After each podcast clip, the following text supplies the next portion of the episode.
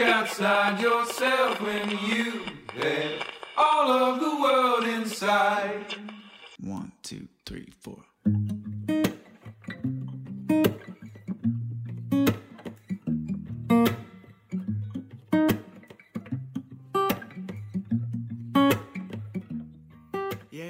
本をめぐって西へ東へ2022年5月26日木曜日本とこラジオのお時間です長い間お待たせしておりました本日再開いたします、えー、お相手は想定家の矢作多門と愛の手役岩永聡子さんですはい、こんにちは。あお久しぶりこんにちはです。おマットさんでしたってやつですねはい。まあ一応3月からお休みという感じでお休みっていうか、はい。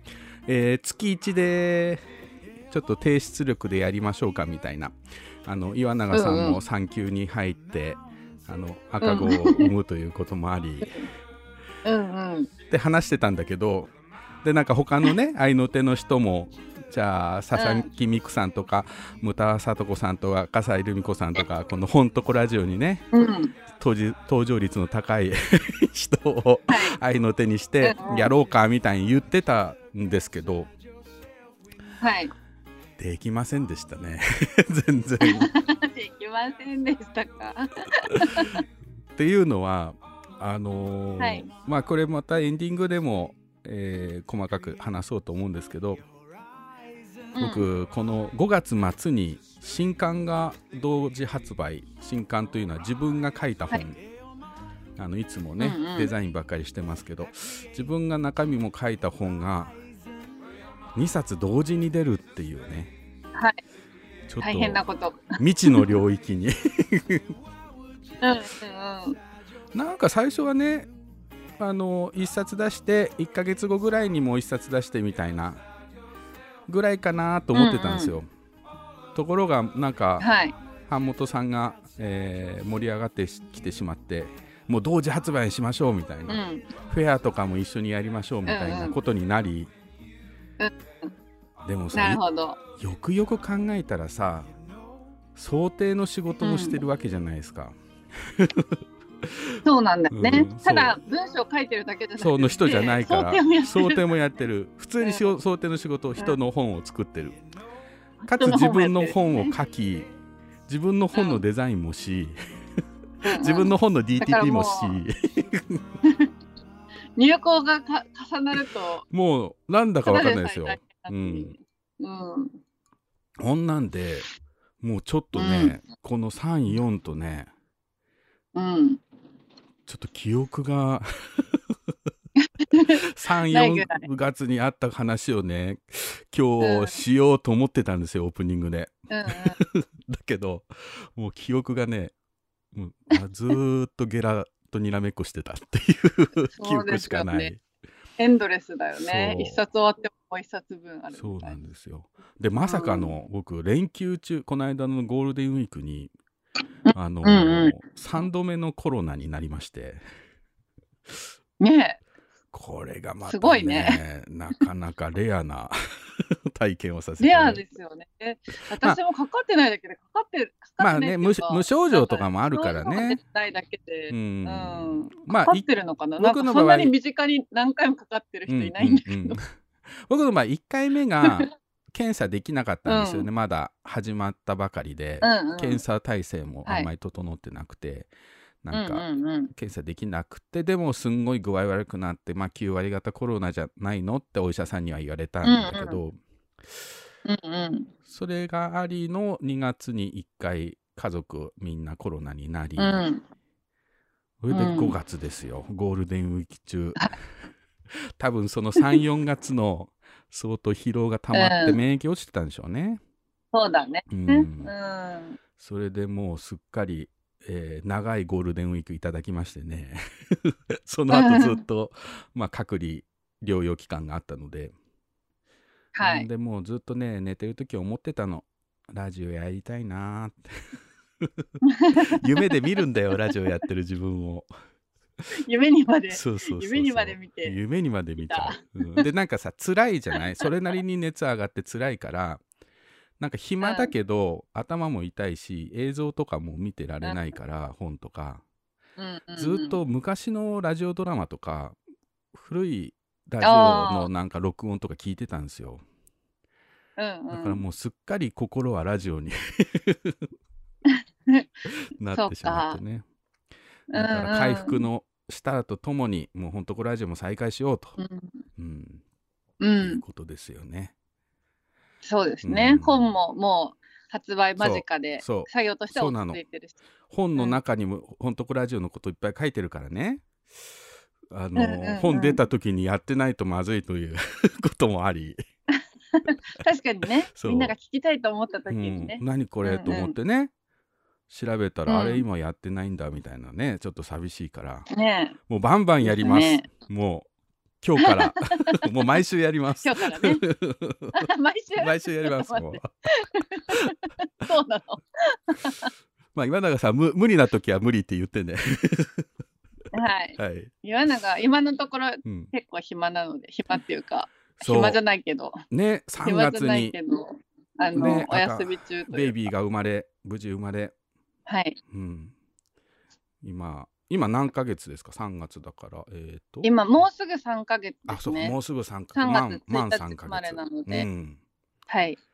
そうか。この間遅ればせながらお宮参りしてきましああそうだよね、た はい。いでも季節もね良くなってきたしなんかそうですね。ねお散歩とかもちょっとうんずつ行けたらいいよね、そうそうん。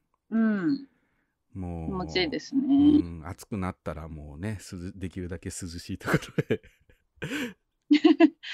うん、いやもうどんどん重くなってきててまあ当たり前なんですけど、ね。まあそりゃそうだ、うん。うん、もうなんか日々毎朝重ってなってます、昨日そのさ昨日よりその感覚ってもうさわす恐ろしい。その時はさ すごい毎日感動だったはずなのに忘れちゃうんだよね。うんですよね、うん。ねそうなんかもう本当に生まれたての時のこととか、うん。絶対忘れないぞって思いながらん。みんなにね、忘れちゃう忘れちゃうって言われるから、うん。この瞬間絶対覚えとこうって思うのうに、ん。もうたった2ヶ月前のことでもうん。思い出せないっていうか、写真振り返ってますそうだよね。ちっちゃかったかみたいな。なんかそのうん。時間の感覚も少し変な感じになる。あれ？これっていつだったっけ？みたいなね。うん、なる。うん。うん。そう、そんでもうどんどん大きくなるうん。から、こう気持ちがついていかない。うん、ねまあこれからますますなんだろうけど、うん。いやもうすでに思ってます。もう毎回あの子供の成長トークお願いしますよオープニング。今日は寝返り打ったとかね。ついに立ちましたとかね。そう。うん最近本当に笑うようになってきてあそうだよね。そうかそういうのが。うん。いいっすね。楽しいね。う。ん、かわい。い。こんなにかわいいって言ってなかった。今日はですうね、ん。あの再は開1本目、ゲスト誰にしようかってずっと、えーコロナで寝ながら 考えてたんですが。うん。あの、えー台湾のねに住んでいる編集ライタはい。ーの近藤八重子さんに登場していただこうと、台今日は台湾につないでねお話を伺うゲストトークを前半後半とやっていきたいと思ってます。岩永さんこの近藤やあの八重子さんの翻訳した本って読んだことある、うん。オードリー・えっとタンさんの母の手記はうん最近その、うん。うん、オードリー・タンさんの本と、あと母の手記はこの間そのタモンさんがはいはい。ゲストに決まったよって、うんうん。あの言って、うん。母の手記が良かったっうん。て成長戦争。はいはい成長戦争。言ってたので、うん。はい、買ってきました。このね僕まあそれぞれいいんですけど、このオードリー・タンさんのお母さんね、うんうこん。の人が書いた「成長戦争」っていう本があってそれがまあ、台湾のうーんそういう教育本の中では教育を切り開いた本の中では結構うん。有名な本らしいんですけどそれをね、うんうん。近藤さんがちょっといろいろお注というかね解説を入れながら、うん。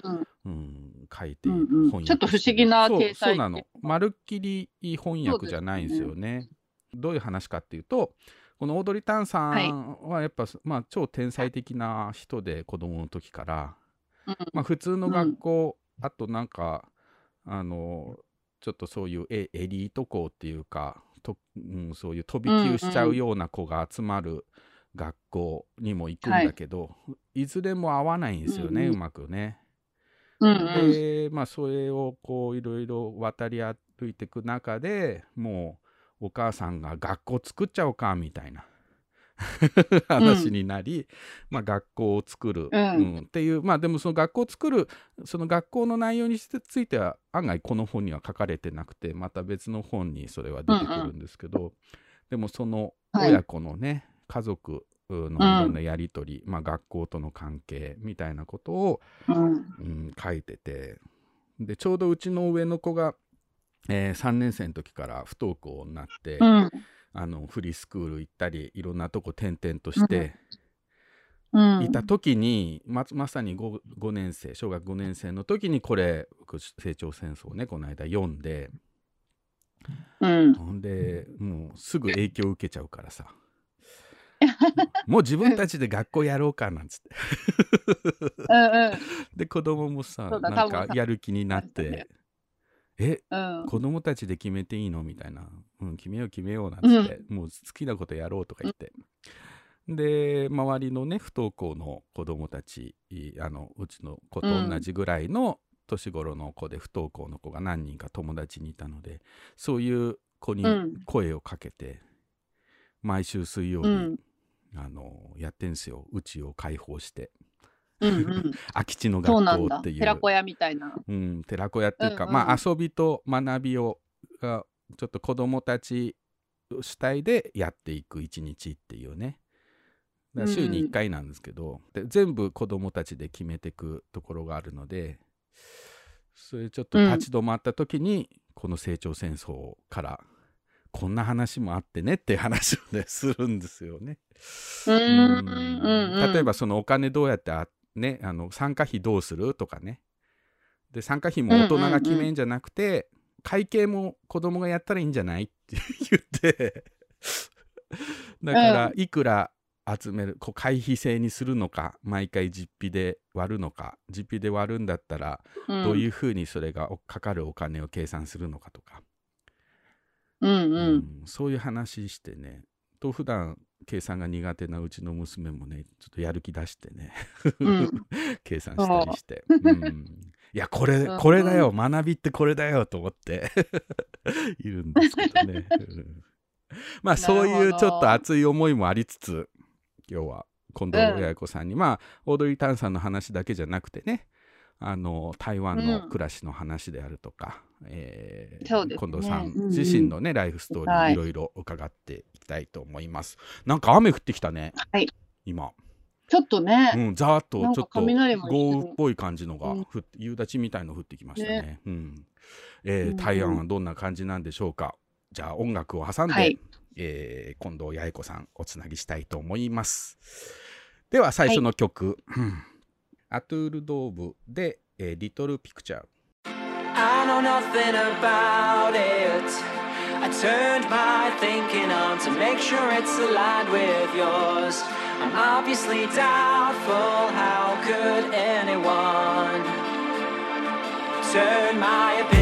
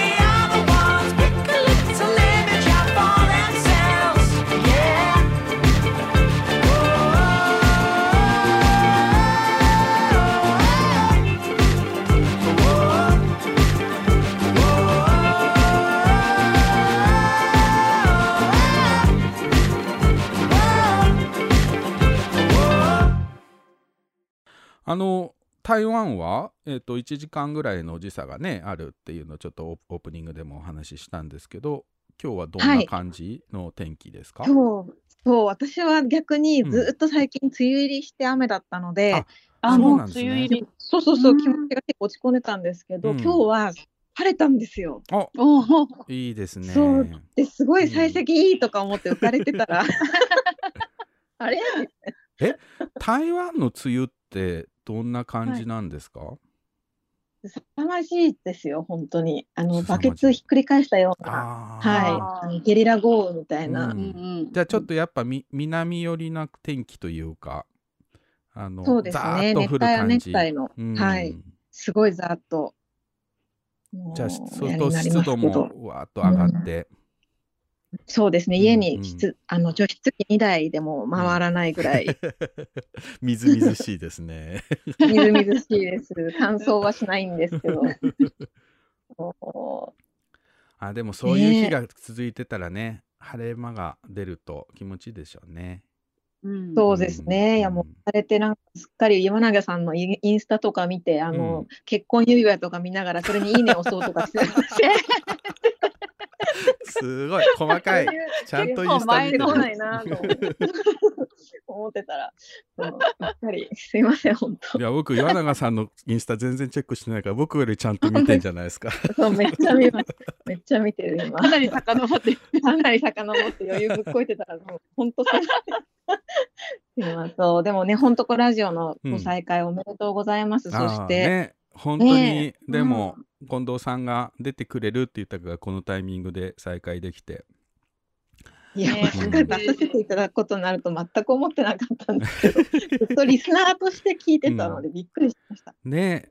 なんかそ最初あれですよね。あのちょうどまあこの「ほんとこラジオ」でもよく登場するタゴール・ソングスとバウルを探してっていうね、うはい、はい、あのうん。本を三輪車からあの注文して、はい。台湾に取り寄せられて、でそれですごい、はい。あのねあのツイッターとかでも紹介してくれてそれに僕が反応して いや台湾で読んでくれてる人がいるんだ嬉しいみたいな感じで。そしてよくよく見たらあれ？これ成長戦争の人じゃんみたいになって。あそういう感じなんですか、ね。そうなんですよ。でもう大興奮だったんですよね。うん。それでラジオも聞いてくださいねみたいな。もう押し付けがましく。めっちゃ聞いて、いやいやいやいやいや、結構そうですね、取り寄せさせていただいた時から、うん。もう中岡さんとメールしまくっていて、うん。中岡さんが出ている本とこラジオを聞いていて、はい年越しかなん。か、そうか。そうそう、うんバックナンバーを聞いてたら、んで、すごいいいね、みたいに話してたら、ぜひいつかみたいな、いやいや、何をおっしゃいますみたいなところから、それ多分3月の話なので、2ヶ月後に本当にそうです出させてねいただくこと そうちょうどそのの間ねお休み期間だったのでね出るタイミングがなかったわけだけど。お休みの明けとともに すぐつなぐとおいう。びっくり。いや、本当に。近藤さんね。うん、うん。あの台湾のはい。今住んでるとか、台北ですか？台北です、そうです。うんうんのどういうどういう地域になるんですかね？エリアとしては。台北のですね、えっと、ダ、ダアン、えっと、大、大きなうん、やす、安全の、えはいはい。安いって書うん、く。台台ダア湾ンと書く感じで、ね。台湾、はい、うん台湾、あ、そうそうそうですね、台湾区。うんなんかよ縁起いい感じに聞こえてきます。うんめちゃめちゃうん縁起いいっすよ。うん全然思ったことなかった。はい。うんあの、その縁起のいいダン、アン、台湾区にうん住んでるんですけど、まあそうですね。台北市の本当真ん中ぐらいにあって、まあ結構どこに行くにも不自由しないようなうんエリアにわざと、まあちょっとライターなんですけど、子供がまだ小さいので、多はい。分岩永さん。とかも分かっていただけると思うんですけど、うん。移動時間を最小限に抑えないと、みたいなね、なんか前も取材の合間に授乳とかに戻ってたりとか、搾乳してたりとか。すごい。したんで、そう、なるべくあの、どこに行くにも便利なエリアに住んでるんですけど、うん。そうですね。うん。えそこは集合住宅っていうかそういうあの一軒家とかではなくアパート全然、はい。あの、うん古いアパート、はい、うん。に住んでます。うん。す過ごしやすいですか？今の家は。そうですね。私台湾でも多分7回ぐらい引っ越して、台北市内でもそれは多い。7回ぐらい引っ越して、そうそう、結構ね、よくうん引っ越してるんですけど、結構人生が激動だったので、あの、すごい引っ越してるんですけど、まあでも、どの家にも、その家ごとの良さがうんあるので、まあそうですね今の家は、うんそうそう、今の家はね、あの、結構古いんですけど、広くて、うんあの、いいかなって思って、結構好きな家ではありますね。ちょっとレトロな感じで。すごいレトロ、すごいレトロです。すごいレトロ。ちょっとどころじゃない。すっごいちょっとじゃない。はい。そえ台湾に住み始めたのってもう何はい年目に、あのいつ何年前ぐらいからになるんですか、とね、11年前なんで、震災の前の月に、うん、あの、日本大震災の前の月に、2月に、はい。あの駐在員と結婚するために、うん、あの、引っ越してきたんですよ。ために。あために。それまで日本にいたけども、その結そうですね。婚されると同時に、はい。台台湾に移ってきた。そう、そうなんですよ。そう。そそう。まあ、結局離婚してるんですうん。よね。そうそう。でもすごいですね、このちょうど震災の年ってまさに今うちの上の子があのあ、うん。あの震災の本当2週間前生まれたのでまさに11年前の2月なんですよ。だから同じぐらいでね。今小学同じ時に。6年生だけど。うんうん。えー、そうだったんですね。じゃあ、えー、えー、じゃあ、新生児の時に震災。そうそうそうそうなんですよねえね。それまでは台湾に越されるまではうん、どちらに東京で、うん。えっと、福岡生まれなんですけど、うん。でも子育ては茨城で、本当中岡、うん。三人の中岡さんと近いところで育っうて、えっと、でも東えこ大学から東京で、東京でその就職して、はい、えっと、多分ね、岩永さんがへんあのデザインされてうるん。ミーツとすごい近い感じのうん。東京版のうん。オズマガジンっていうあ雑誌にはいいて、はいはい、うん。関西で多分あんまり流通してないので知ってる人少ないと思うんですけど、うんいやいやオズマガジンっていオズう。マガジンね、結構、ね、はい。有名。ね。いやいや、ありがとうございます。そうか、そこでこ働いてた。そうそう。そうそう。あと、まあ、こみんながらなんかウェブのオズモールっていうなんかうん。ウェブ媒体もあるんですけど、うん。うんそっちも両方やるみたいな、なんか変な部署にいうんて、うん。そこで両方やってたんですよね。で、もう結婚するためにうん。辞めて、うん。7年ぐらい働いてたのかな、アルバイトから入って、7年ぐらいやってたけども、あの、そう辞めて台湾に移ってきました。う。うん。んうん。そうすると2011年のにはい。越してきたわけだけど、そうです。え、はいそれまで台湾って来たことあったんですか？旅行とかで。ないです。しあじゃあかも本当恥ずかしいんです初台湾。うん。場所も分かってなくて、なんか私、香港に行くんだと思ってたんですよ、自分。だから、寒いのかなと思ってたら、南国だったっていう。そうそうそう行き当たりばったりな。だいぶ違いますよね、香港と台湾ね。えだからなんか、あの、お別れの色紙とか見ると、めっちゃ香港って書いてあるんですよね。え？あ、香港って言ってたんだ。自分でなんか自分も酔っ払ってたら香港になってたみたいです。ひどいひどいですよね。そうひどいんですよ。そうそう。ひどいんですよ。じゃあ来てびっくりですねあ私台湾来たんだみたいなめっちゃ暑いやんみたいな感じで、そう。湿気すごいじゃんみたいな感じで。そうなんです。香港もね、まあ、時期によってはそれなりに湿気はあるけどもああ、そううか、そうか。ん。まあでもだいぶ文化的にもねまあちょっと立場的にに似通ったところがあるのかもしれないけど文化的にはねうん。だいぶ違いますもんね。うんうん。そうですね全然違って、も台湾ね、こんなに長く来ると全然思ってなかったんですけどね。うん。まさかそう中国語も全然喋れなかったですし。すごいな。そすのごいですよ全くゼロからってことですもんね。うん そうですよよくよく来たね大臣にインタビュー本当で。本当に。よく来たね。ね本当に。受け入れてくれる人がいるからね、ありがたいなっていうことですね。うん。えじゃあ台湾に越してきてからあの言葉とかも勉強し,し、したりしてきたんですか？そう、そう、勉強したって言っていいのか、あれ、微妙な、あそのなんかもうすぐに妊娠して、うん。すぐに妊娠して、全然語学学校とかもつわりで行けなくて、うんもう、えでも、なんか、全然授業もなにもならず、うんソファ、ソファで寝るみたいな感じで、結構つわりが辛かったですね。全然ひどい、重かったですね。うんなのでう、ん話せるようになったのは多分、台湾に暮らしてから5、6年目ぐらいにやっとか働きながら覚えたっていう感じですかね。うんうん。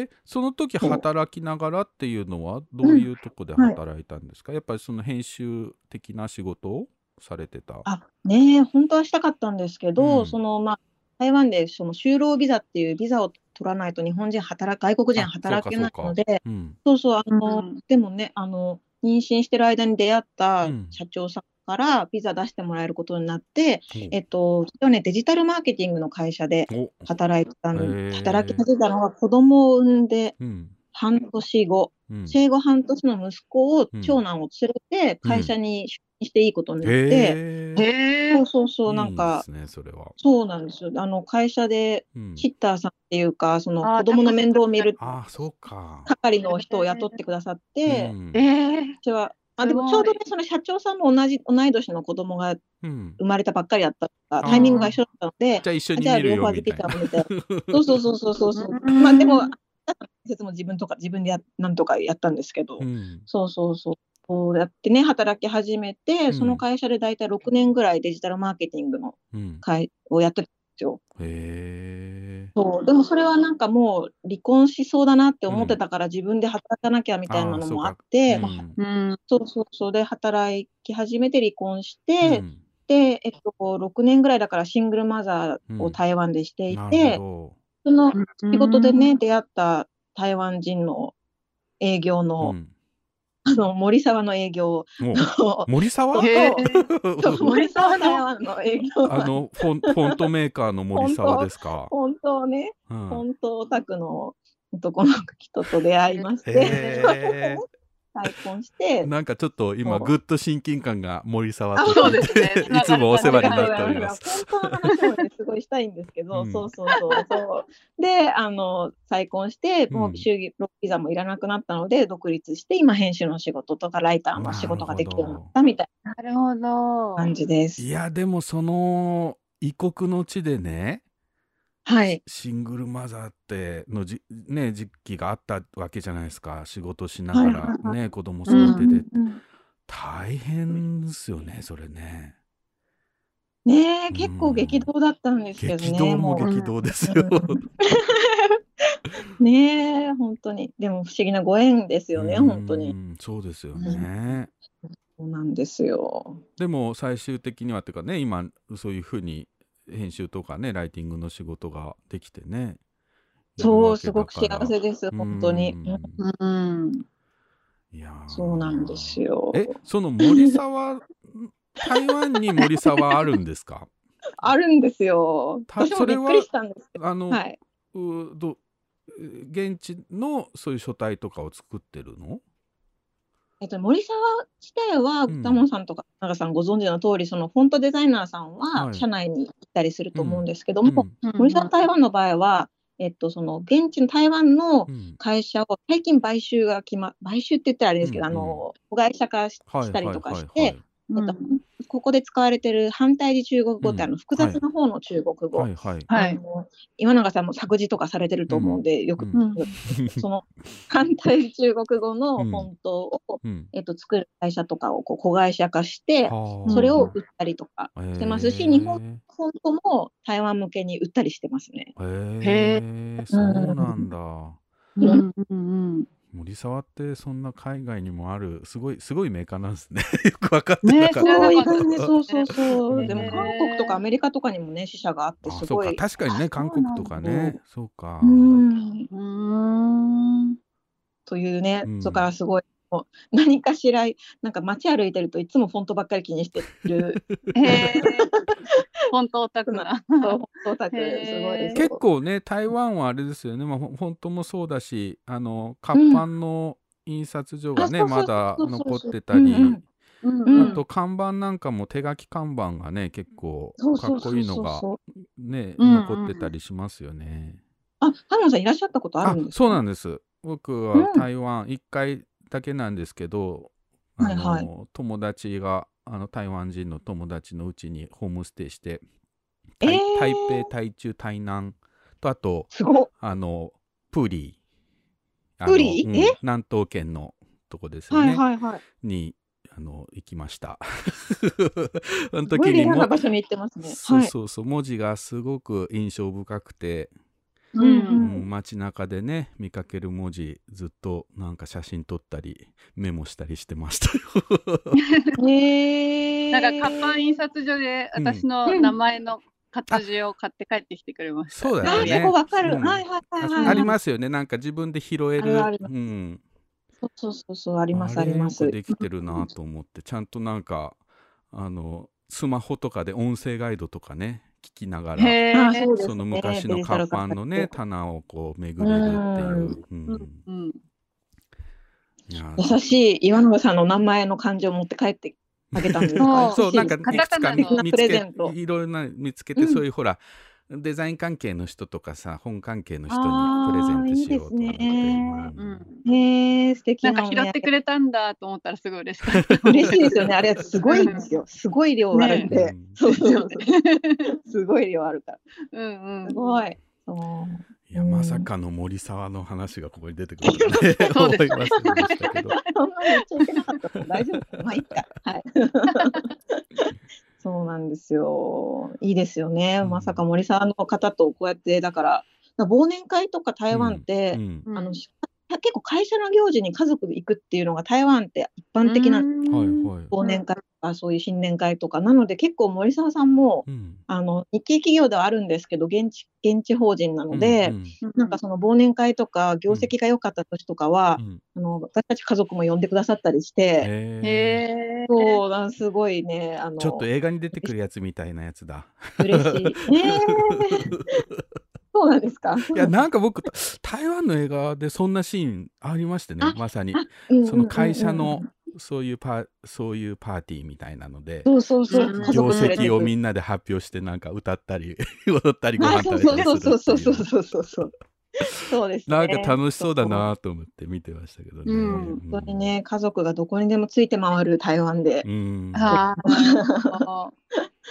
やっぱ台湾はあれですか、うん家族とのなんていうのかな距離が近いですか日本とかに比べて。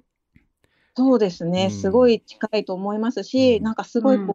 起業することが、なんか、台湾人の DNA みたいになっていへて、ー。中小企業が、だからうん。99 90%以上、中小企業が占めてるんですよ。そうなんですね、すごい割合。そううん。そうなんです。うん。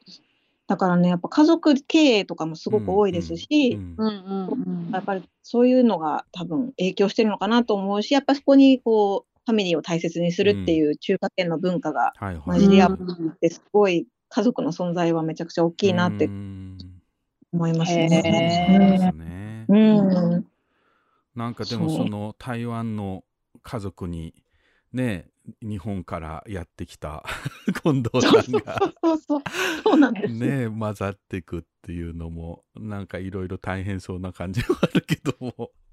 ああ、そうですね。うんなんかだから結構ね、大変な、ううちうちは結構全然大丈夫なんですけうんども、うん結構ね、大変なことはもちろん国際結婚とまあかだとね。あるっていうのはね、うんよく聞きます。うんうんそそうか。う。うん。えこのちょっと話戻りますけどその編はいはい集とかライティングの仕事をあのねそうやってするようになって、はいあ。のその時どうあのいいきなりこのオードリー・タンさんの仕事をするし始めたんですか？それともなんかいくつか他の仕事もされてた、そうですね。オードリーさんの仕事は、もう全然あの、うん。たまたまっていう感じで、たまたま。普段は、うん。そうそうそう普段はなんか独立しましたみたいな感じになった時にお声掛けいただいて、なんか雑誌とかで連載をして、うん。あの、アンドプレミアムさんとか、うん。あと雑誌のとかでうん。連載をさせていただいてるんですけど、ん。そういう本当に結構カルチャー系のあのー執筆が多くて、そうなんですよね。多分バックグラウンドが私もそういうバックグラウンドなので。うん。ただ、たまたま、あの、ツイッター上で知り合った、うん。えっと、方が、うん。ヤフーニュースオリジナルうん。コンテンツのうん。編集部のデスクをされてた方からなんか声をかけていただいて、うん。何か対話コンテンツ作りませんかって言って、うん。えっと、話していたら、で、オードリーさんを取材しようみたいうにん。話して、うん。で、ヤフーニュース特集っていうコンテンツでオードリーさんをうん。の取材をしてけあの記事を出したら、それがすごい台湾あのよ日本で読まれたんですよね。うん。あそう。なんですね。じゃあ、本当にそういううん純粋にす取材で最初、はい。接点が生まれたんですあね。そうです、そうです、そうですん。そう、でもなんかその取材するときに下調べして、うんあの、オードリーさんの、まあ、も、もともとのところとか、これまでのことを調べてたら、うん生い立ちがやばい。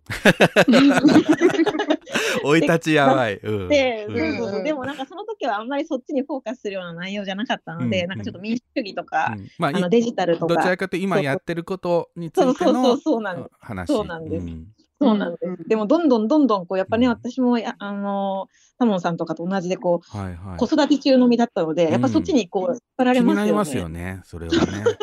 どうしたらこんな人できなるのみたいなうね。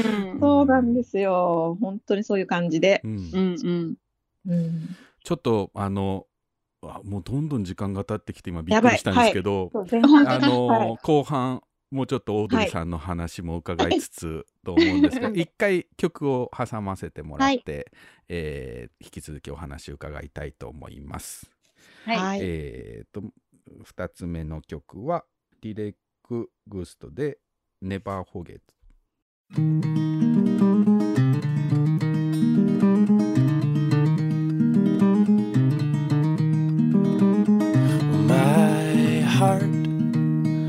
goes deeper than my mind, sees farther than my eyes.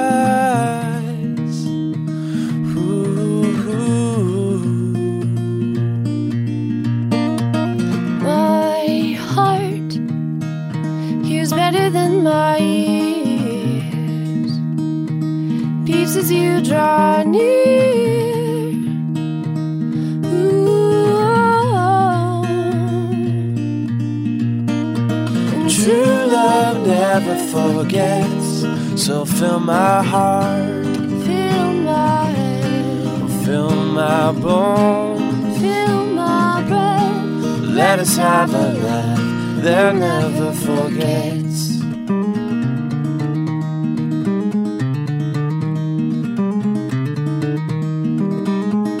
My heart goes deeper than my mind, sees farther than my eyes. Ooh. My heart hears better than my ears. Beats as you draw near.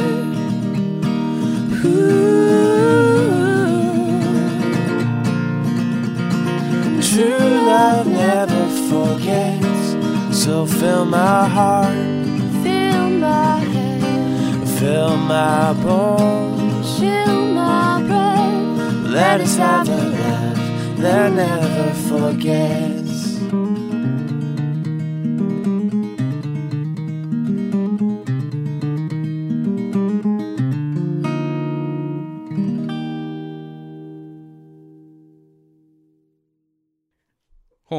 西へ東へ本とこラジオ」お久々の回をやっております、えー再開一発目のおゲストトーク後半も引き続き、えー台湾在住近藤八重子さんにお話を伺いますあの今ね、前半でオードリーさんの話出てきましたけどうん。オードリー・タンさんってねあのご存知ない方ももしかするといらっしゃるかもしれないんですけどうん。日本だとあのちょうどあれですよねコロナのあのコロナ禍あが始まって、でいろんな国のあのコロナ対策みたいなのが取り上げていく中でどうやらうん。台湾はすごい進んでるらしいみたいな、そうですね。ニュースが入ってきてそう、う。ん。でその時ですよね、そうだった。ちょうどオードリー・タンさんがデジタル省？デジタル大臣？デジタル担当はい、大臣。にななられててでう結構オードリー・タンさんのことがね日本でも紹介されるようになったんですけど、うん。近藤さんから見てね最初そのうんうん。ヤフーでねそういうふうに、えー紹介記事を書くわけなんだろうけどオードリー・タンさんってどんな人ですか、多分なんか日本で報道されてどんどんどんどん加熱していって、私もなんかテレビとかもいろいろ出させていただいたんですけど、うん。うん。でもやっぱりなんか日本で思われてるような神格化されたような人とかでは全然なくて、うん。うん。こう普通のまあ普通にあの垣根が全然ない感じなじうんゃあ結構気さくな感じの？すっごい気さくですね。メールのやり取りとかして、ぼなんか僕の勝手なイメージだともう千,、千人のような 感じで。ちょっとね、うんあのえいたちも髪が立ってるから。うんうん。うん。でも全然、そうなんだ。はい。え。ーひ人当たりがじゃあ結構普通に普通によく。めちゃくちゃ良すぎるぐらいよ。あんなに普通の人よりさらにいい気がしますね。へーなんであんなにすごいんだろうって思うんで えでもその取材がきっかけになってオードリーさんの。本、えーオードリーさんの本を作ることになった。そうな、本当そうで、なんか、あれでもう二度と会うことはないのかと思ってたら、うんうん。ちゃっかりまた本を出すことになっちゃったみたいな感じで、あの、ご連絡して。だ その本がオードリー、うんオードリー・タンの思考 IQ よりも大切なことっていう本そうです、そうです。ありがとうございま。す。そうう、んそうなんですよ。そう、それも、本をうん書くなんて人生初だったので、うん、あそうか雑誌はね今まで関わってきたけどそううなんです。ん。もう二度とない、一生に一度だと思ってうん書いたら、その後また成長戦争をうん書くことになり、うん成長戦争を書き書いたらまた、うんまた新書、オードリーさんの本をまた、みたいな2年間で多分4冊ぐらい書いてるんですよね、あオードリーすさんの。ごい。すごいですねその2年間で4冊ってす結構な密度ですねですよね。さっきのね、タモンさんも発売日やった本があるとかうんいう話あったけどね、そうそう、結構ね、続く。今ね、多分ちょっと加熱してるんですよね、まあきっとね。ねうん。そうかそうなんで。このでもでも今、うんはい、あとさっきオープニングでもねちょっと触れたんだけどはい、このはい。お母さんのね、オードリー・タンさんのお母さんの手記であるこの「成長戦争」という本は、はい。あの翻訳単純なこうその本の翻訳じゃないんですよね。うん。その。近藤さんが結構書き込んでるっていうか、うん書き込みたくなかったんですけどね、書き込まなきゃいけないっていうなんか条件をオードリーさん側かうらん。出されたので、単純に翻訳じゃなくてそういうふうにあの近藤さんの文はい。章も交えながら翻訳、はい。あの紹介してほしいっていう,、いう意向があったんですか？そうですね、うん。なんかその翻訳本を翻訳したいっていうのは、もう日本の出版社から5社ぐらいオファーがあって、私のところだけででもですね、他にもいっぱいではあったらしいんですけども、うん。私のところだけでも5社ぐらいあって、うん。まあ、とりあえずどこの出版社にするかを慎重に決めるとして、うん。とりあえずお父さんを通じて、お母様たちに許可を取らなければならないと思って、そうやって許可をうん。申請、申請というかご連絡をしたら、うん。あの、うん。から返ってきた返事が、うん。あの、話し合ったけど、あの、八重子のうん。翻訳、引用に制限はうん。設けないから、うん。もう好きなだけ引用しながら、八重子の考えをプラスして、あなたの著書として出すんだったらいいですよ、みたいな。それって本当にまあ信頼されているっていう部分ももちろんあるけどあの書き手として試されますよね。もうめっちゃプレッシャーが本当にもうちょっとやばかったですよね。うん。結構不思議な条件ですよね。そうですよね。うん。本うん当にで、なんでって苦しみましたよね、まず。うんうんうんすごい、そうですね。そうそうそう。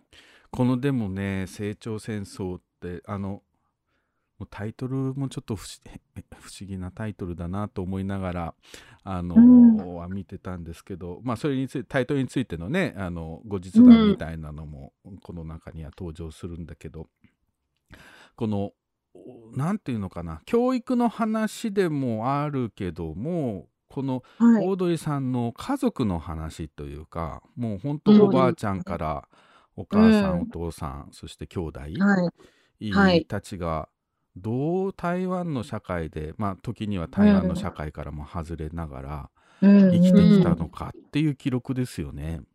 うん本当におっしゃる通りですね。うんそういうふうに言っていた嬉しいです。うん。うんこれがねもうちょっとしびれましたね僕は。そうなんですね。一瞬そのねあお母さんがこんだけ、えー苦労したんだよみたいな話かなと思ったんですよ。うんうん子供がちょっと天才すぎて、学校にうまく合わなくて、っっていう筋道で読み始めたはずがあ違うと思って、これお母さんだけじゃなくて お父さんもすごいなんかユニークだし。でそれぞれのやっぱ思惑、思惑っていうかなんていうかな。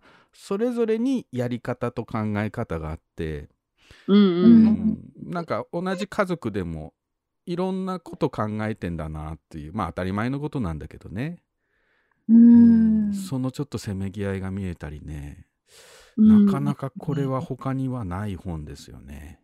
うん。うん、すごい本ですよね。なんかう、本当これでも日本に絶対日本語にして届けたいなっていう気うん。持ちがやっぱり強くて、うん。でもなんか私今その成長戦争が終わって、はい、今あのお母さんが、うん。あの成長戦争って家族の話で、はいその後お母さんは、うん。えっと、さっきタモさんがおっしゃってくださったように、うん。台湾でそのオルタナティブはい、教育を実践する小学校を作ってるんですけど、うん教育者にまたなった、もともとジャーナリストだったお母様が教育者になったんですけど、うん。その教育者になった後の、に、あの、今ね、本当に、まさに今翻訳してるところなんですけど、うんはい。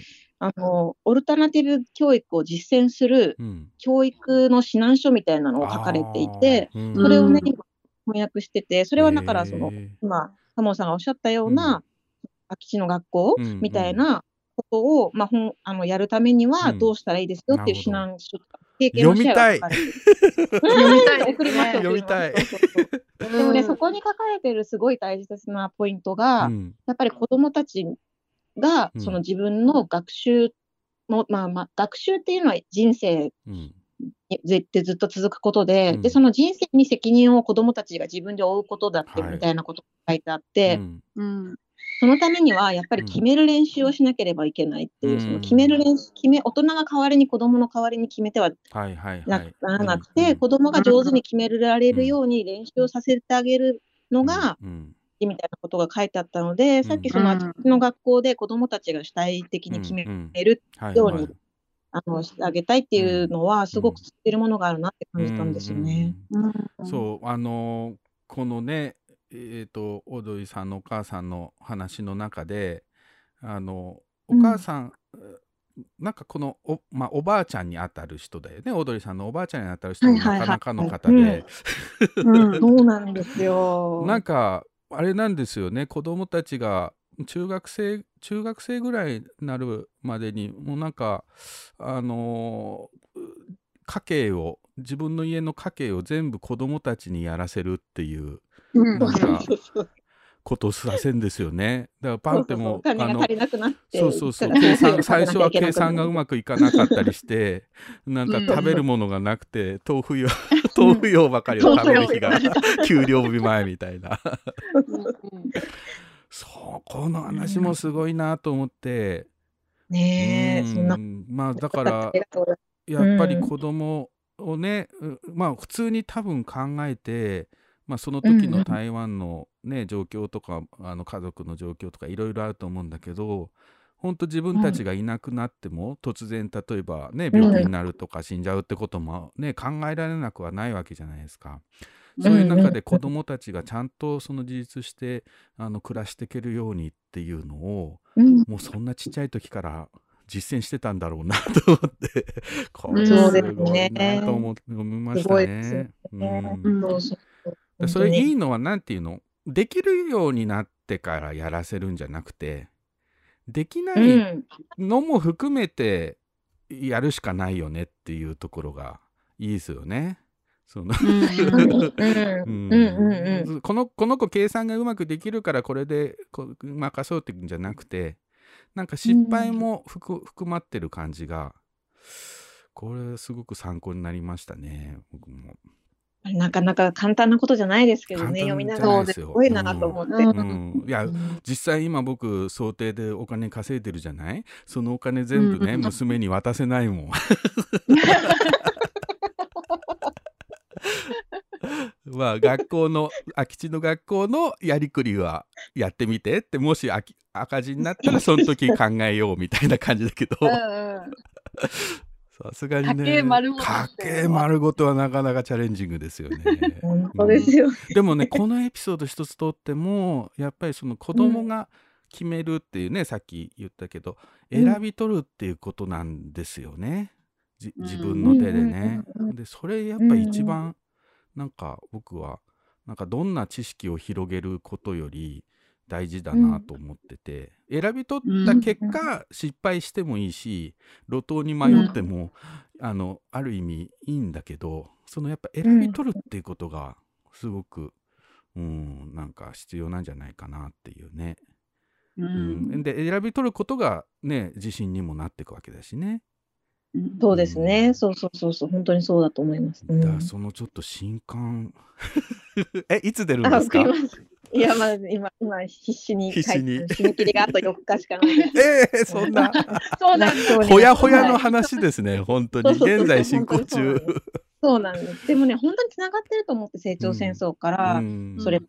私はそのお母さんが作った学校のはい。なんか入学説明会みたいなのこの間行ったんですけど、そこでも卒業生がこうこの自分の学校での生活についてシェアしていて、はい。経験をシェアしててそこで言ってたのがうん。なんか自分が今大学に入ったばっかりなんだけど、うん。この台湾一番いいと言われてる台湾大学に入った子だったんですけど、うん。そこの、まあ、東大みたいなもんですよね日本で言うと、ん。ん。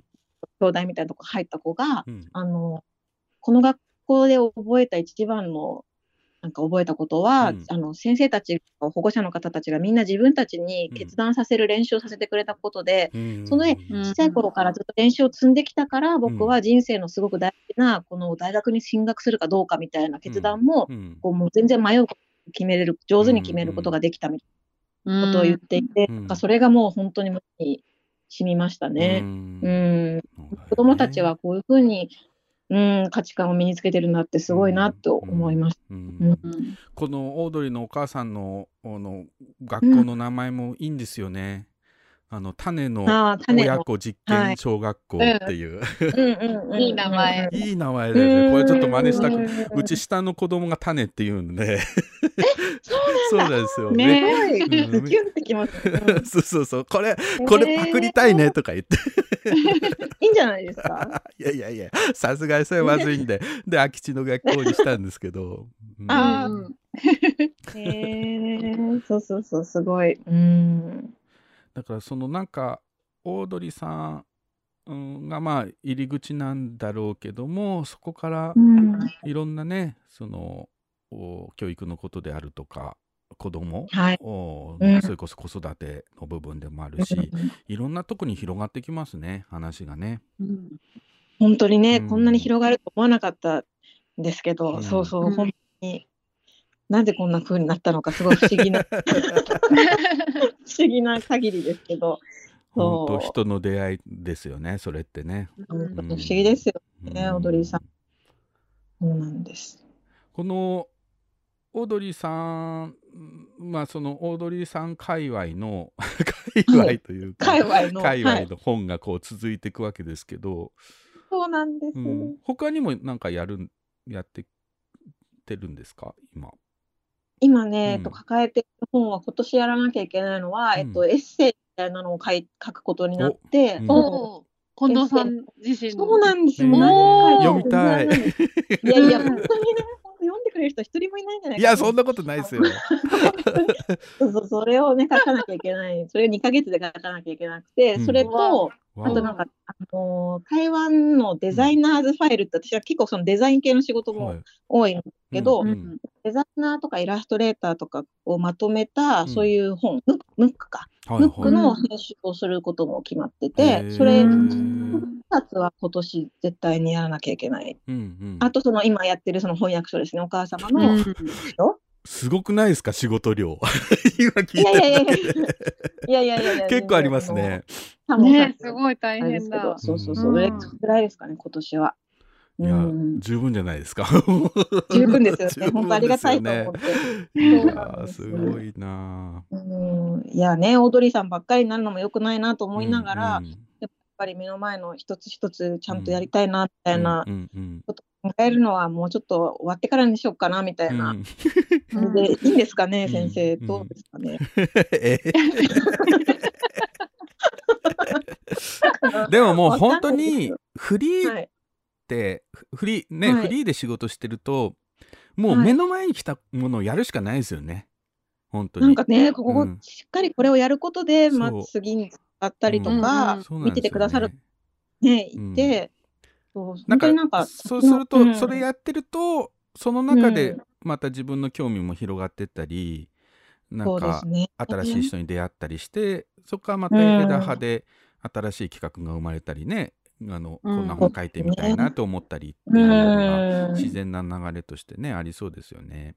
うん。そうですね。うん、っていうのか、そんな感じで、あんまり遠いビジョンとか、なんとなくこういう方向に向かって歩きて、い歩いていきたいけど、うんあんまりなんか、細かいプランとかはとりあえずいっかみたいな状況に なっております。わかんないですけど、正解かどうかは。うんうんうんはい。僕あの台湾行った時の印象うんですけど、はい。結構デザインのクオリティが高いなと思ったんですよね。うん目に触れるものの。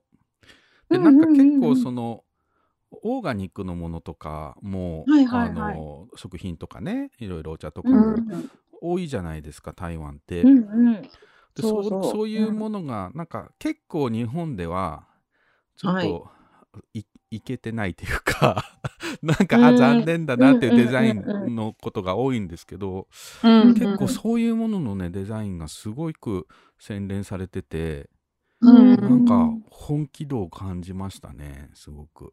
うん。ん。結構ね、日本からデザイナーさん来るとみんな新鮮だというか、すごい台湾自由自由だねっていうか、そうだったりとか、う。ん。そう。まあ、制限されてないねっていう、まあ、やっぱそのデザイナーズガイドみたいな、そのデザイナーをクリエイター100 100人ぐらい載せる本も、うん。ムックも、やっぱり同じように感じてくださった日本の版元さんがはい。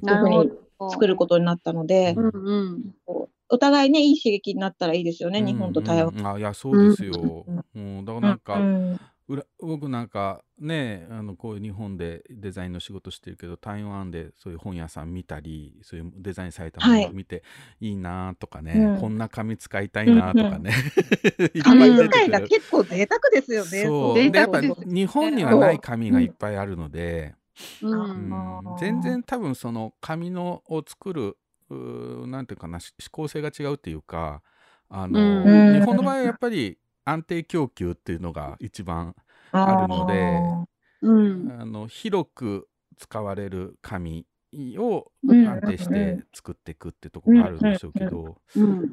もうなんか台湾はもう 1, 一枚からでもいいんじゃないぐらいなんかこうこんな紙もあの使ってるんだっていうのがねいっぱいありましたね。そう、すごいね、うん。彼らは本当になんか思い立ったらちょっとやってみて、なんか最近も私の友達の女性カメラマンが、はい、なんか1000人の女性を、台湾の女性を撮影する計画みたいなのをやってて、なんか撮らせてって言われたから撮りに撮らせて、うん。撮ってもらいに行ったんですけど、ん。1000人撮るの大変じゃないって言ったら、別に1000人までたどり着かなくてもいいと思ってるもんみたいなこと。言って、なんかあれいいですね。そのその感じいいな。1000人ってめっちゃここに書いてあるけど、このね、グラフィックのポスターとかにめっちゃ1000人 書いてあるけど、いいの？みたいな。そう、そんな感じなんですよね。いやなんかいやインドでもよくありますねそれ。1000って、あ、そううなんん、1000うんとか100とか、あうのんたくさんのって意味だからそんなにその厳密に。そうそうそうそう揃えなくていいみたいな。やる気なかったんで、最初から体制する気も。いやむしろなんか気はなかったみたいな1000 1000に満たなくてもいいしなんかの,、うんあの間違いで1000以上になっちゃうかもしれないしみたいななんかそのあそうそうそうそうその感じっていうね。ねちょっとぶっ飛んでていいですよね。うん私たちの価値観を正して、なんか変えてくれる。だってそんな撮影なんかほんと出会いでねそうやってうん。やっていくものだから分かんないですよね、うん。何人わかね。ね、そうそうみたい。そうらしい。うん。いやでもなんかね、プロジェクト名とかなんか本当にそういうクラウドファンディングとかで1000って言ってるんですけどね。うん。すごいなと思って。いやーいいな。ーそのそういうエピソード聞く聞いただけでも僕はなんか元気出るな。う んね えいや僕そうなんですほんとねこのコロナのうんなやなんやかんや始まるまではねインドじゃなかったらどこ住みたいかなって考えた時に、うんうん。台湾が第一候補だったんですよね。えうんー台湾すごい住みたい嬉しいなと思って。うんだから今もそのはいはいはね気持ちはあるんですよ。だ時々ねはい。家族で話しててねやっぱ海外に住む？とか言ってどこする？うん。えー。台湾だよねみたいな話になるんですよね。うん。すごい嬉いしい。台湾についてあの詳しくないし一回行ったぐらいのね印象で言ってるんだけど、うん。まあでもすごい嬉しい。うん。だから、うん。でも僕はもう近藤さんというち あの心強い味方が いそうですよ。いると思って。泥船に乗ったつもりで、はい、してください。はい。そうそうですよ。も本当その一つの町ってねやっぱうり、うん。う切り口とか見方あるいは軸をうん。持つと、全然違うものに出会えるじゃないですか。ただこう、うん。行くのと、うんうん。うんそれこそね街中の文字を探しに行こうってそういうのとかね、うん。うん台湾で作ってる紙を巡って旅しようと。ともう全然違う台湾見えてくるでしょうね。うん。うん。なんかそういう風にたちょっと暮らしてみたいなっていう。いや、本当そうだ、おっしゃる通りです。欲がありますけど。うん。うん。うん。あのなんかじりじりと終わりが近づいてきてしまったんですけども本当ですよね。はい。あのこのゲストトークでは皆さんに近頃読んでピンときた本っていうのを伺ってるんですよね。はいはい。近藤さんなんかありますか？あ、もうそう本当に何回もこの本当ラジオで出てると思うんですけど、はい私が本当にこの半年間の間で読んでぶっちぎりだったのが、うんぶっちぎりだったのがあのタモンさんが想定を手掛けられた、はいえっとバウルを探して完全版とタゴールソングスの2冊うんなんです。うん1冊って言われてるのに2冊返すのって感じですけど。でもそれセットでね届いたわけだし。うんうんうん。そうなんですよね。うんやっぱりあの一そのな感じがありますよね。もうやっぱりね、つがいというか、なんかそのうん三人者の岡さんが、はい。メールのやり取りさせていただいてるときに、うん。やっぱりバウルがいてこそタゴールだし、うん。タゴールがいたからババウルが再評価されたっていうのがあると思うみたいな、うんうんうんうん。で実際にね読む前にそれを聞いてしまって、そうそうう、んでもやっぱり読んだらやっぱそうだよなみたいな感じだったんですけうん。ど、あとね、やっぱりその、まあ、この本の素晴らしさはまたあれで、もうみんなが語り尽くしてると思うんですけど、やっぱりタモンさんとお話ししてるから言いたいのは、やっぱりその想定が素晴らしいっていう嬉しい。ことですね。やっぱりその私最初あのバルを探しては、うん。Kindle で海外に住んでるので、はい Kindle で、はいはい。うん。私にとって Kindle で電子書籍を買うっていうのは、あのうん。ウェブの有料記事を買うのと同じで、うん。うん。うんそんな気持ちで買うんですけど、やっぱ読んでみてよかったら紙で買いたいみたいなのあるんですけど、うん。さらにこの完全版の方は本当になんていうか、想定がやばい。そうでやばい。そう。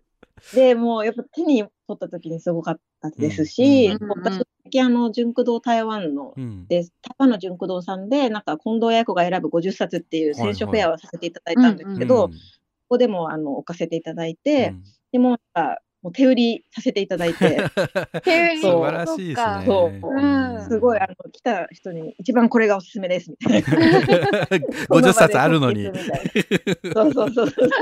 いやなんかそうっていうぐらいね結構だからすごい思い入れがある本だ。まあ、うん中身ももちろんですしやっぱなんか、うん。あの Kindle で読んだ時に、うん。やっぱあの中川さんでしたっけ？カメラマンの、はいはい、中川さん。あ中川さんの写真を写真をカラーで見たいと思っていて、うんうん。うんそうそれをねこうカラーでしかもあんな素敵な紙,、紙と印刷で、はいはいはいうん。くださレイアウトも配置もすごいいい感じで、うんうん。キャプションとかも本当にうん。素晴らしい、ちゃんとすごいあの考えてくださって、うん。なんかこうこれが欲しかったみたいな気持ちになった本だ それ嬉しいな。そうそうそう全体的な意味としてその本がすごく嬉しかったし、うん。まあ、タコソングスの方も、そのあの、あの表紙に、うん。あの日の一節を置くっていうのは、うん。みんなで決めたことなんですか？あれ、中岡さんが決めたんですよね。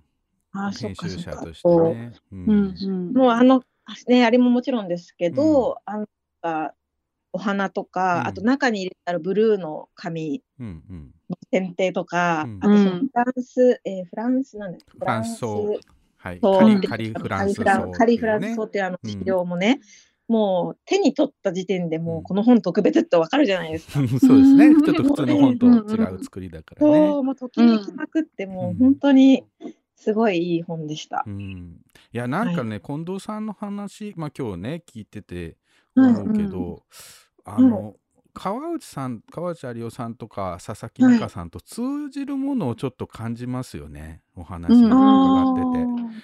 何かっていうとねなんかやっぱり、はい。あのある意味のちょっとす猛進というかそういうそういうパワーがある人なんじゃないかなっていうね、うんうんうん。気がひしひしと 伝わってきますけどね。ううん。ん、だなんかすごくあのもし近藤さんがあのそれね香港だと思って台湾に行かず、バングラデシュに行ったりインドに行ったりしていたら、うん。あのタゴール・ソングスやねバウルを探してみたいな本書いたんじゃないかなってね今お話を伺ってと思いましたね。いや、なんかやっぱね、あのその側面もあって、うん。やっぱりその2人ともそれぞれのテーマを、かけがえのないテーマを見つけて、それを胸にこう公費をかけたりしながら、はいうん。私みたいに住んでるわけじゃなくはいて、うん。あそうですよね。経費をかけてね、うん。限りある経費とか日程の中で、うん。海外に行って、その場限りでどんとかこう持ち帰らなきゃいけない、うん。成果を持ち帰らなきゃいけないって言って、成果を持って帰った時に、それをうん。一生懸命もう必死でまとめ上げたものをまあ中岡さんとか多門さんに託すじゃないですか。なんかそれも、まあ、書き手としてすごい尊敬するんですけど、うんなんかそれとともに、なんかこう、タモンさんが渡された時に、ああ、いいの見つけてきたねって言ってる姿が想像できて、なんかすごい素敵だなって。いや そんな偉そうなもんじゃないですけど全然。いやいやいやなんか、これ持って帰ってきたんだねってこう、言ってる姿がね、なんか目に浮かんで、すごいいいなってうんいう意味で、この2冊の本がすごい好き。ううんん。本当にあの今年の2冊じゃないけども、はい結。構あのビートきたんですね。そうです。ありがとうございました。いい本を。いやそしてさらにねその台湾でも売ってくれてるっていうのは本当ありがたいですよ。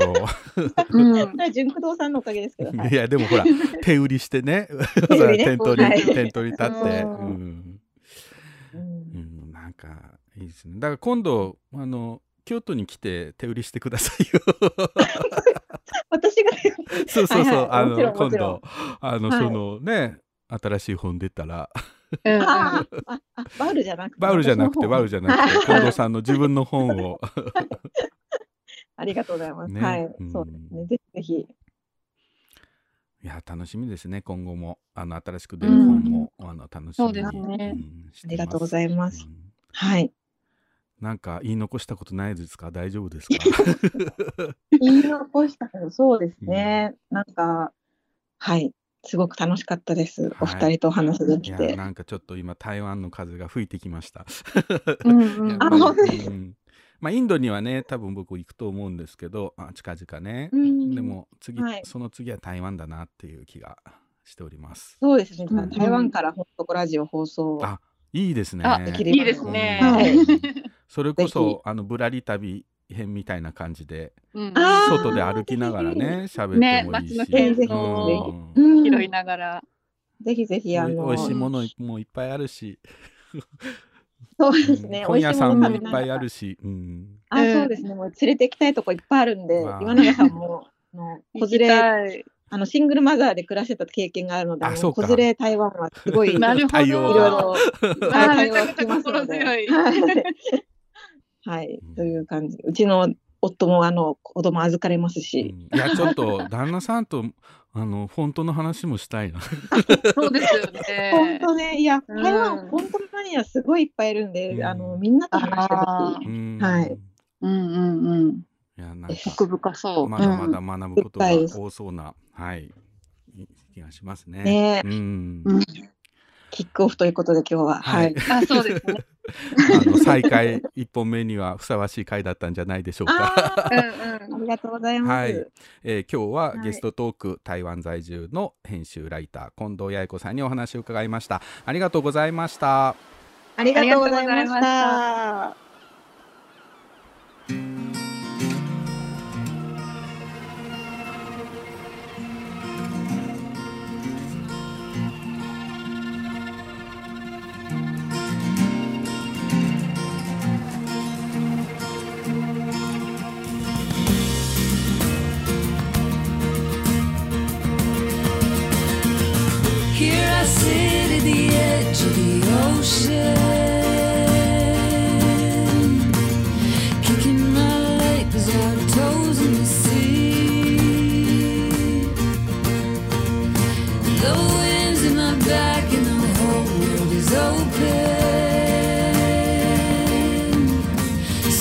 I can make this life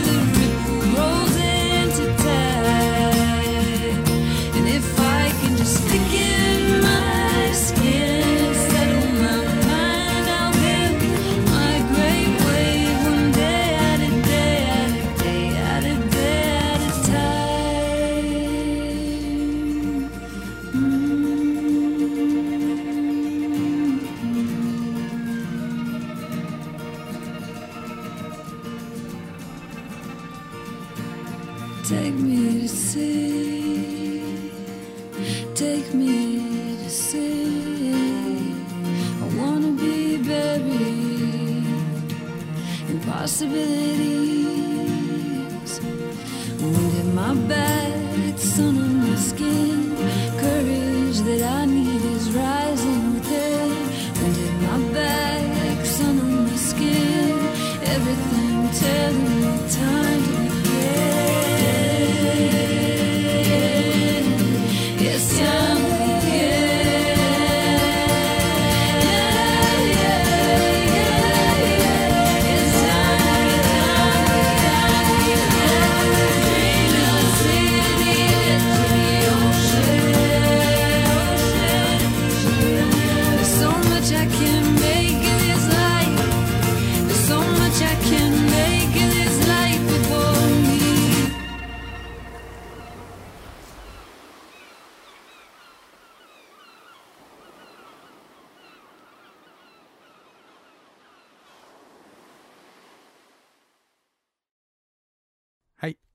りした曲は名言霊視で Time to Begin でした。ということでエンディング。いやーもう今日はあっという間だったなー ラジオってこんなあっという間だったっけ？ねえ。一瞬でしたね。一瞬だったよね。天気の話しししすぎたかな？あそこ長かったかな？いやほんと気さくな人でしたねうん。いや、うんもっとでも近藤さんご自身の話うん。をたくさん聞きたいなと、たかったね。うん。うん、思います。でもエッセイが、うん。エッセイを出されるということなので。ねそれも期待ですね、それでうん。だから出たらまたね出てもらってもいいし。そうですね。ううんん、うん、そうですよね。これを機にねいあのはい。台湾、台湾にたびたびつなぐ本とこラジオ、うん、ううん。ん、海外にもいろいろつなげていきたいですよねですねうん。台湾行きたいな、本当に。でもこれ本当おすすめです。あのオードリー・ターン母の手手記成長戦争ね、はい。えー自分そして世界との和解っていうので近うん藤えー八重子さんで角川から出てます。はいあ。と新書で SB 新書まだ誰も見たことのない未来の話をしよう。オードリー・ターン語り、えー近藤八重子執筆で新書も出ています。これはもうオードリーさん、あのターンさんのねあのうん。聞き書きというか、いろいろあのこれからの社会について、まあ、今はい。の社会もそうですけど、彼が考えてることが読める、うん。あの本ですね。なんか、うん、ちょっと新しい、新しい風景が見えるような話がいっぱい出てきますね。うんうん、でもそれをまとめた近藤さんのこのねし。かもそのちゃんと信頼関係を築いてさ、そうですようね。んうん、いやーすごく完成度が高いいい仕事をしてると思いますよ。ですねう。んうん。いやー僕も頑張ろう。えーオープニングでもお話しした通り、うん。あの新刊が僕の新刊が2冊ほぼ同時発売で、えー今月末出ます。うん。1冊が何日ですか？えっとねすえっと5月27明日ですね。あ明日あえっ、とね、本と働くというはい。本が川出書房新社から出る一冊で、うんうん。でこれはあのー僕がもうどんくらい？8, 8年はいった？8年？8年68年か。8年ぐらい前に出た、あの小文社から出した「偶然の想定化」という本があるんですけど、うん。その本を元にして、まあ、それの本あのうん。一回絶版になってしまったので、その本を元にして、えー、と新しい章を付け足して書いたあの、うんうん。新しい章がね3万5千字あるっていう、も う大幅な。大幅も大幅ですよ こんなはずじゃなかったってぐらい書いてしまったのでうん。この8年分が詰まってるわけですね。そうそうそうそうもちろん書ききれないけどねあの、うんうん。まあでも「ほんとこラジオ」ではおなじみの、えー三輪車の中岡さんの話であるとか、えーうんうん。吉田明人さん写真家の吉田明人さんの話。はい。あ。るいはあのあれですね。アムブックスって僕がやってるねリトルプレスの話とかね、あとうんうん。学校で子どもたちでやってる本作りワークショップのこととか。いろんなまあほんとこラジオもね出てくるんですけどね、うんうん。い。ろんなことが、えー登場する。この数年のことがね出てくる、うんうん。でタイトルも「本と働く」ってねタイトルを変えたので、うん。えーまあ前に偶然の想定化読んだことある人も読んだことない人も楽しめる内容になってんじゃないかなと思います。はい。はい、総画もね。さそうそう総画家ね。うん、うん漫画家の加山哲さん「ベルリンはの空」をね書いた加山哲さんが今回総画を書いてくれたんだけどもう何を隠そう加山さんとのご縁が生まれたのもこの「ほんとこラジオ」ですからね。うんう。うんん、ラジオで、えー彼のインタビューをというかねこれに出演ゲストトークに出てもらったのをきっかけにして今回もう加山さんにえー頼もうといううんことになって、ね素晴らしい。うん、めっちゃいいですよ。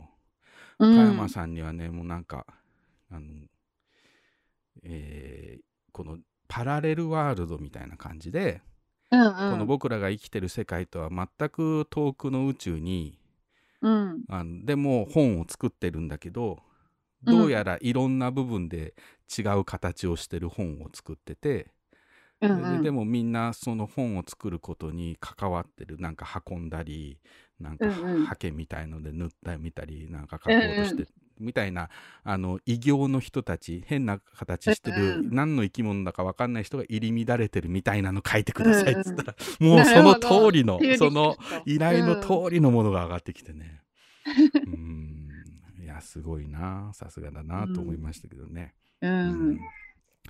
これが、えー、と明日発売でもうあの一部ネット書店とか、えー、と書店では、えー普通のリアル書店ではもう今日から発売してるところもあるみたいなので、うんうん。はい、興味ある方ぜひ買ってみてください。はい。えーそれとお5月30日もうすぐだよね、うんえー美しいってなんだろう？というね、えーこれは僕とお娘が、えー書いている対話型エッセイというやつで世界思想者っていうね、京都のお出版社がありますけどそこのウェブマガジンで連載していたはい。エッセイなんですよね。でうん。まあ、僕があの子供の頃から見てきた美しいものについて、うん。書いて、えーエッセイを書いてでそれをあの、うん。娘が、えーこれ始めた時は8歳ぐらい8歳9歳とかでしたけどねあの、うんうん。それを読んで、まあ、アンサーじゃないけどつぶやきを書いて返すというのを交互にやってった、ちょっと変わった本なんですけど、これめちゃめちゃおすすめです。うん。これ私は連載うん。を読んでましたが、はい、結構過筆されてるんですか？あそうですね、あのーうん。話としてはね3つ新しい話を入れてるのと、うん。あと連載のとこから少し書き直したところもあるので、うんうん。うん、であとやっぱね紙のね本の仕上がりがね、想像以上にいいんですよ。へえうんうんうん。でちょっと僕自分の本でこんなにうまくいあの作れたの初めてじゃないかなってぐらいにあの、うんうん。愛おしい感じの本になってあてそうなん本物組もねすごくちょっとうん。変形なんですけどなんかねうんうん。可愛、いサイズでねほんとうーんうん大事にしたくなる感じ、うん、あそうですかました。うん。へえ早く見たい。そうこれが世界思想者で、やっぱり、えーと5月30日ですね。はい。ぜひ、えーこの2冊もう買っていただけたら手に取っていただけたらと思います。はい。あえはい、私そういえば、あの少しあります。あ何ですか？っていうかあの出産出産する直前までやってた本うん。をちょっと告知してもいいあいいですよいいですよ告知いいですよ。あもうすでに発売されてるうん。本なんですけど、うん。えっと、京都在住の,、うん。あの能楽師の分け方をされている、はい。はい有松良一さんの,、うん。あの著書がうん。あの三島社さんから小さい三島社とはいいうレーベルで、うん。あの発売されたんですけれども、はい。えっとちょっとコロナ禍うん。で、あのお能の舞台がうん。あの一時期できなかった頃に、うん。有松さんがあの書いていたエッセイをうん。一冊にまとめたもので、うん。舞台の霞が晴れる頃お。というタイトルで、えー、いやそれ僕もまだちょっと読んでないんですけどねずっと気になってて、あのはい、すごいね。実はね昨日、う昨日一昨日ぐらいですけどね、はいはい。有松さんにもオファーを出してます。お。ラジオ出演の。演はい。なので近々あ、えー。すいません、じゃあ私がフライング。いやいやいやいいんですよ。だから読んでから聞くもありだからね。うんうん聞いてから読むだけじゃなくてね,、うんうん。あのうん。近々あの登場すると思います。有松さんも。あ、そうですか。あの久々にやるってこともあって皆さん。ツイッターもね、いろいろ書いてくださってるんだけどあのーね佐々木美久さん「ほんとこラジオうん。久しぶり」ってね、書いてくれてます、えー向田哲さんかな、えー毎週やるなら毎週聞きます。ありがとうございます。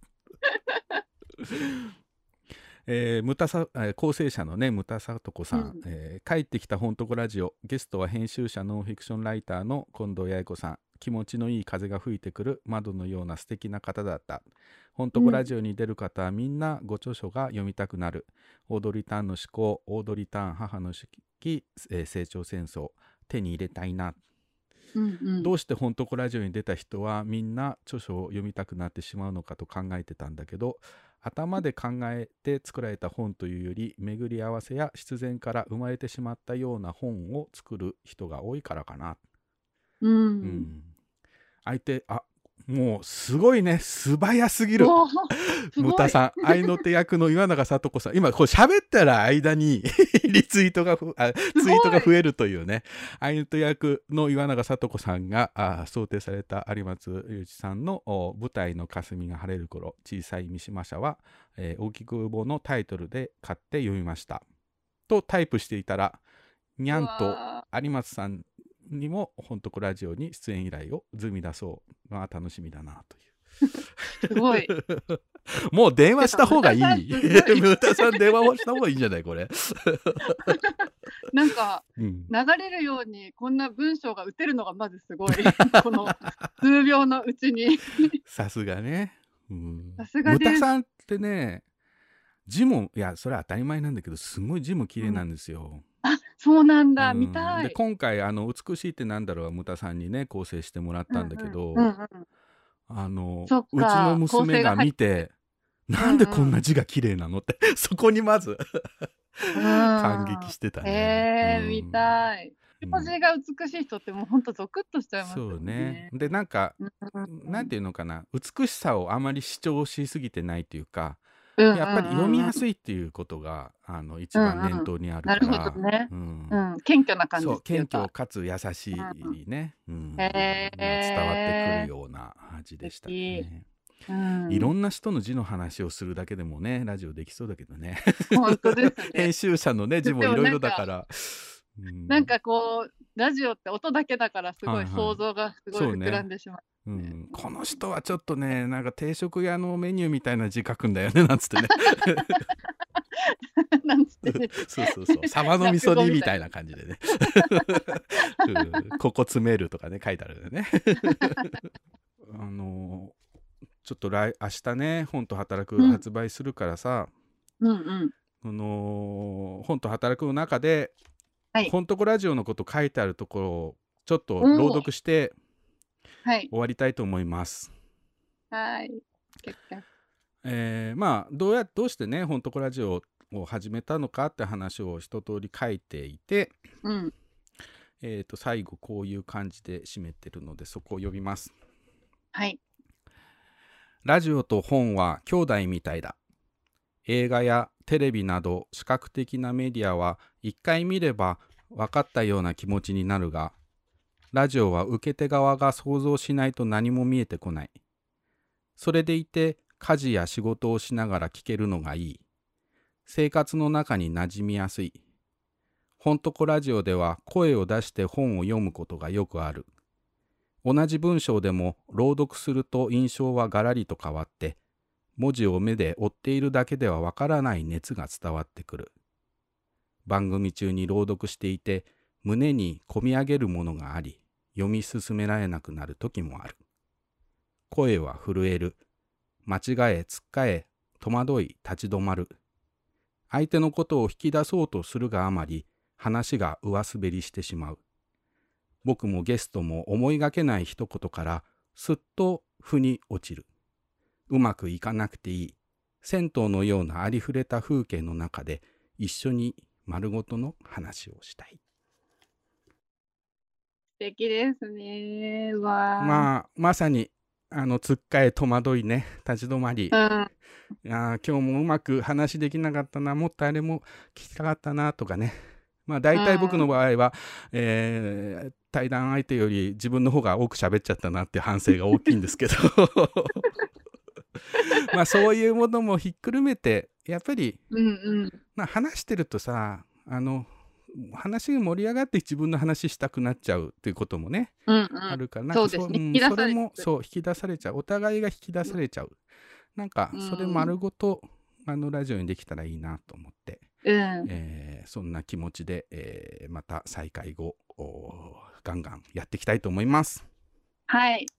というねなんか、えー最終回のような始まりのような、えー感じの、エンディングになりましたが、えーうん。また来週ね皆さんにお会いできたらと思います。えー本をめぐって西へ東へ2022年5月26日木曜日本とこラジオお開きにいたします。えーお相手は想定家の矢作多門とデザイナーの岩永聡子でした。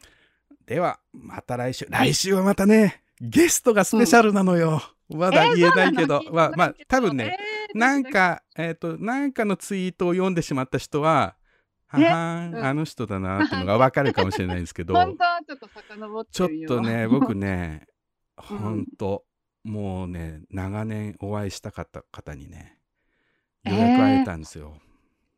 生でほう。対面でね、やったんですよ。でもうちょっとね、それがあんまり急にね、あの決まったもんで、もうちょっうんうんと岩永さんのスケジュールも全然できなかった、スケジューリングができなくて、もう僕だけでお話を伺ったんだけど、うんうん。めっちゃいい録音取れたので、本当、うんもうそうか。あるんだね。そう、楽しみ。楽しみにしといてください。うんということで、来週も木曜日、えー6月はい2日ですね、木曜日うんうん1時にお会いいたしましょう。では、また来週。また来週。Rain is pouring down upon